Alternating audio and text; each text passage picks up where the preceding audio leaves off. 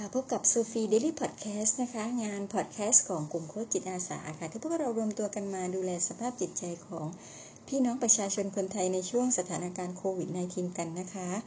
วันนี้ค่ะเราทุกคนแล้วก็ท่านผู้ฟังทางบ้านทุกท่านนะคะเรามาอยู่ในห้องเรียนแห่ง No Excuse นะคะก็คือการเรียนรู้ที่ไม่มีข้ออ้างในยุค New Normal อันเป็นห้องเรียนวิถีปกติใหม่กันค่ะเชื่อไหมคะว่าท่านทั้งหลายที่นั่งฟังพี่โซฟีอยู่ในห้องนี้รวมทั้งท่านผู้ฟังที่ฟังอยู่ทั่วทุกมุมโลกนะคะต่างเป็นคนที่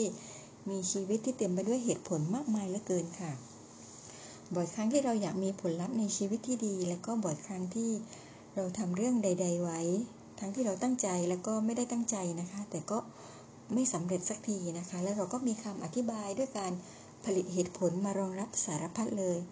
เรียกเหตุผลง่ายๆอันนี้ว่าข้ออ้างหรือว่าคำแก้ตัวนั่นเองค่ะโดยข้ออ้างหรือคำแก้ตัวนี้เรียกว่า excuse นะคะก็คือการหาเหตุผลมารองรับกับความชอบธรรมในการกระทำของเราเองนะคะ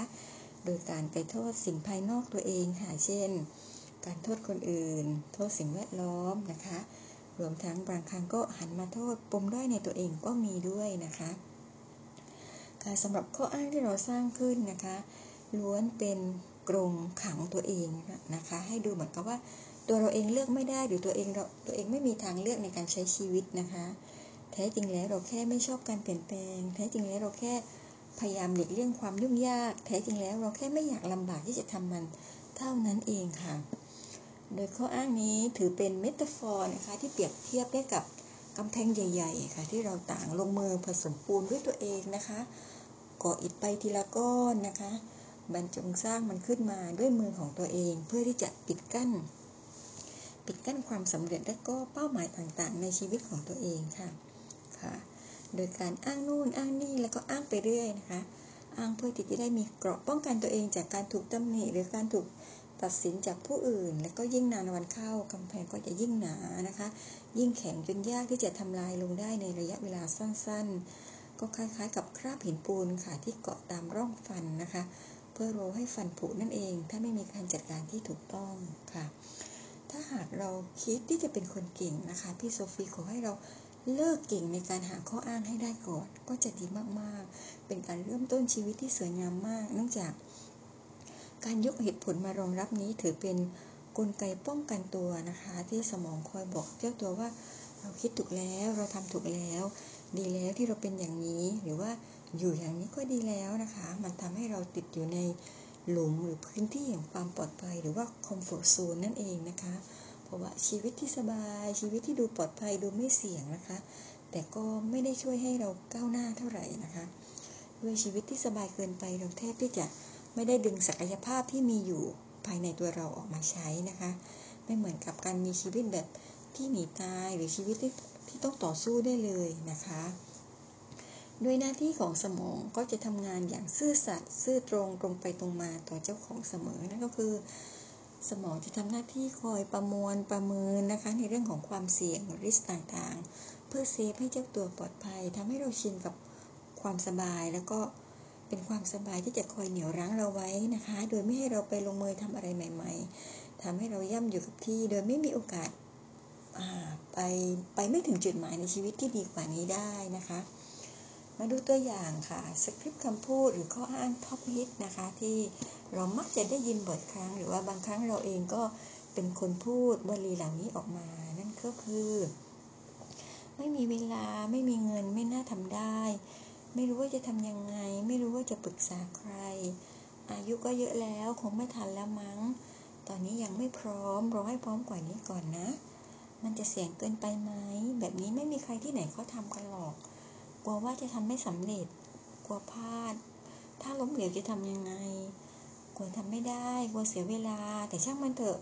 มันแค่เป็นความฝันในอดีตเท่านั้นหรือฉันคงทำได้เท่านี้แหละหรือนี่มันก็ดีอยู่แล้วนี่นาสำหรับเรา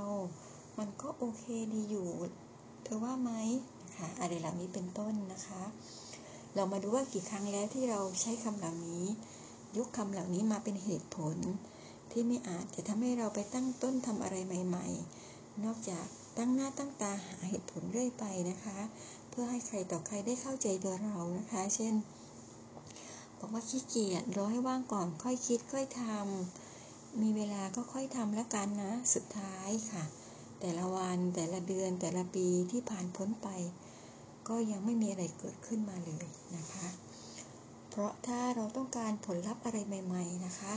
แต่ถ้าเราไม่ได้ทำอะไรที่ต่างไปจากเดิมหรือยังคงคิดเช่นเดิมยังคงลงมือทำเหมือนเดิมนะคะผลลัพธ์ก็น่าจะไม่แตกต่างไปจากเดิมมากนักนะคะ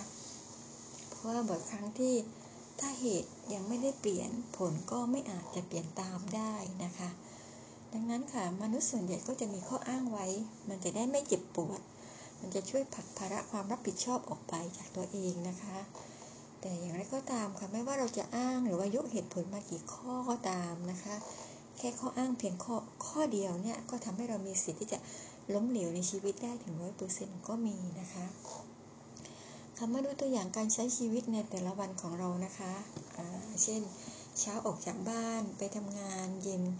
กลับเข้าบ้านมานอนกินขับถ่ายแล้วก็หายใจไปเพื่อที่จะได้ตื่นออกไปทำงานใหม่ในวันพรุ่งนี้นะคะเราก็ทำแบบนี้วันแล้ววันเล่าอายุก็ผ่านไปวัยก็ล่วงเลยนะคะ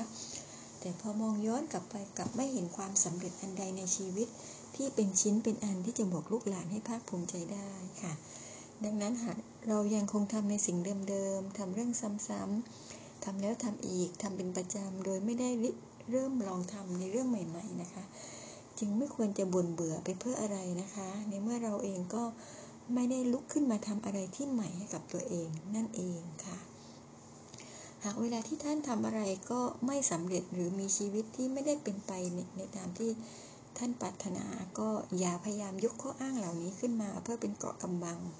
เพื่อไม่ให้มีใครมาว่าไม่ให้มีใครมาตราหน้าตัดสินเพราะว่าทุกข้ออ้างที่เราอ้างนะคะมันก็จริงๆแล้วก็คือเป็นความอ่อนแอรูปแบบหนึ่งนั่นเองนะคะสำหรับชีวิตพี่โซฟีเองก็เคยอ้างโน่นอ้างนี่มาตลอดเช่นเดียวกันนะคะแต่ก็โชคดีที่พี่โซฟีมีตัวอย่างบุคคลใกล้ตัวที่แบบคอยสอนและก็สร้างบรรยากาศทางความคิดให้ค่ะให้พี่โซฟีสามารถเข้าถึงความมหัศจรรย์ของการมีวินัยในตัวเองแล้วก็การมีวินัยในการคิดเชิงกลยุทธ์นะคะ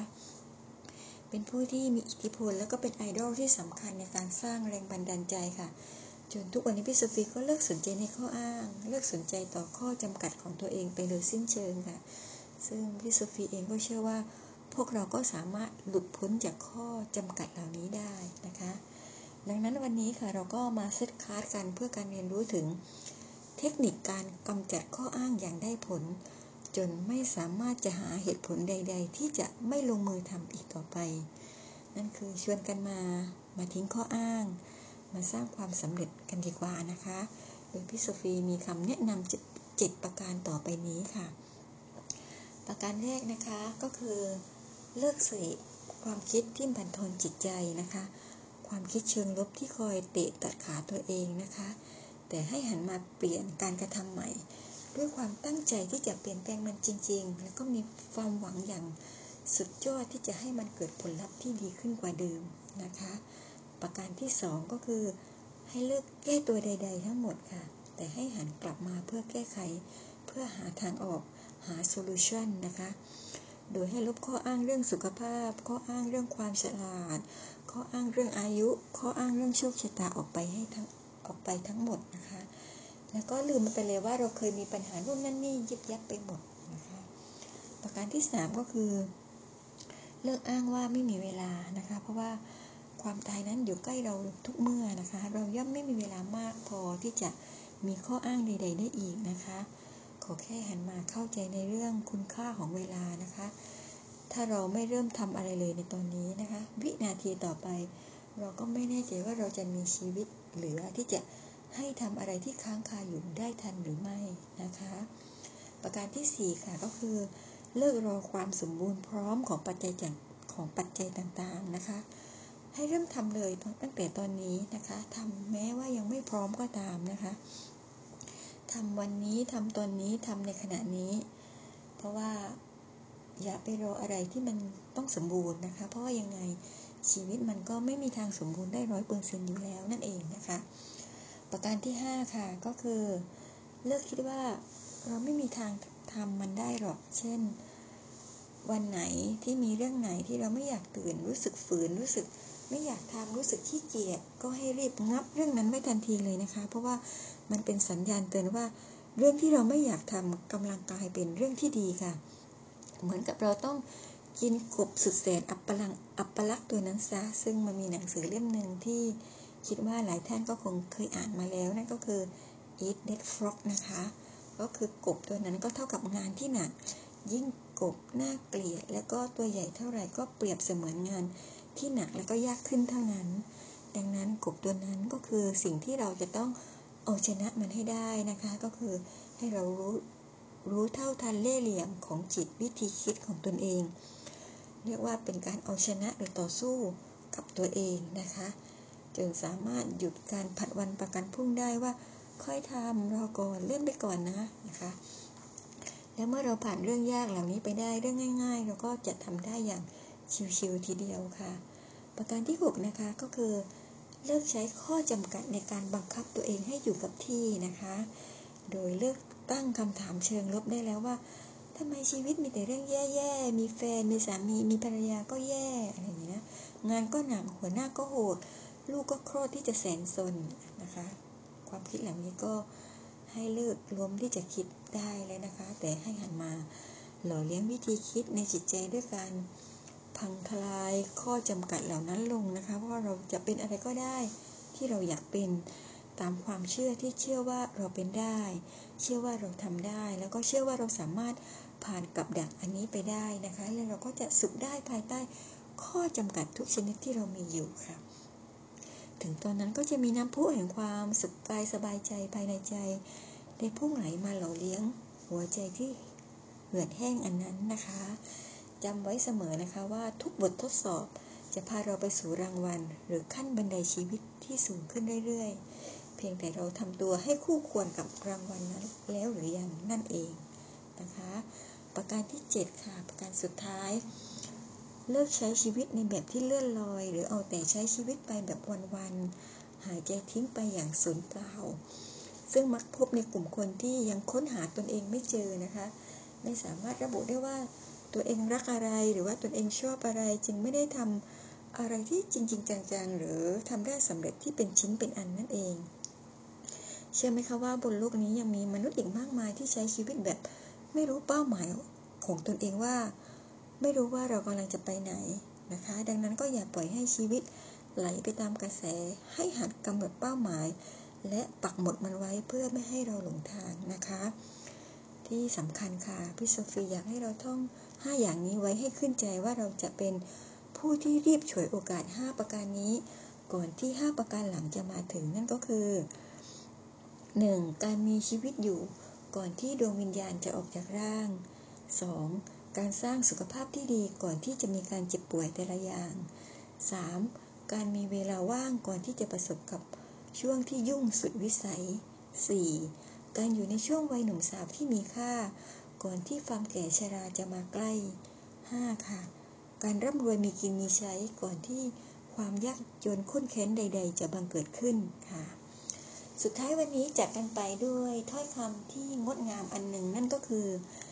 Bad things are always going to happen in life. People will hurt you, but you can use that as an excuse to hurt someone back. นั่นก็คือมีเรื่องแย่ๆสิ่งแย่ๆมันจะเกิดขึ้นแน่นอนในชีวิตของเราผู้คนทั้งหลายอาจจะทำร้ายความรู้สึกของเราได้แต่เราไม่อาจใช้สิ่งนั้นเพื่อเป็นข้ออ้างที่จะทำร้ายเขากลับไปนะคะด้วยรักจากใจพี่โซฟีค่ะ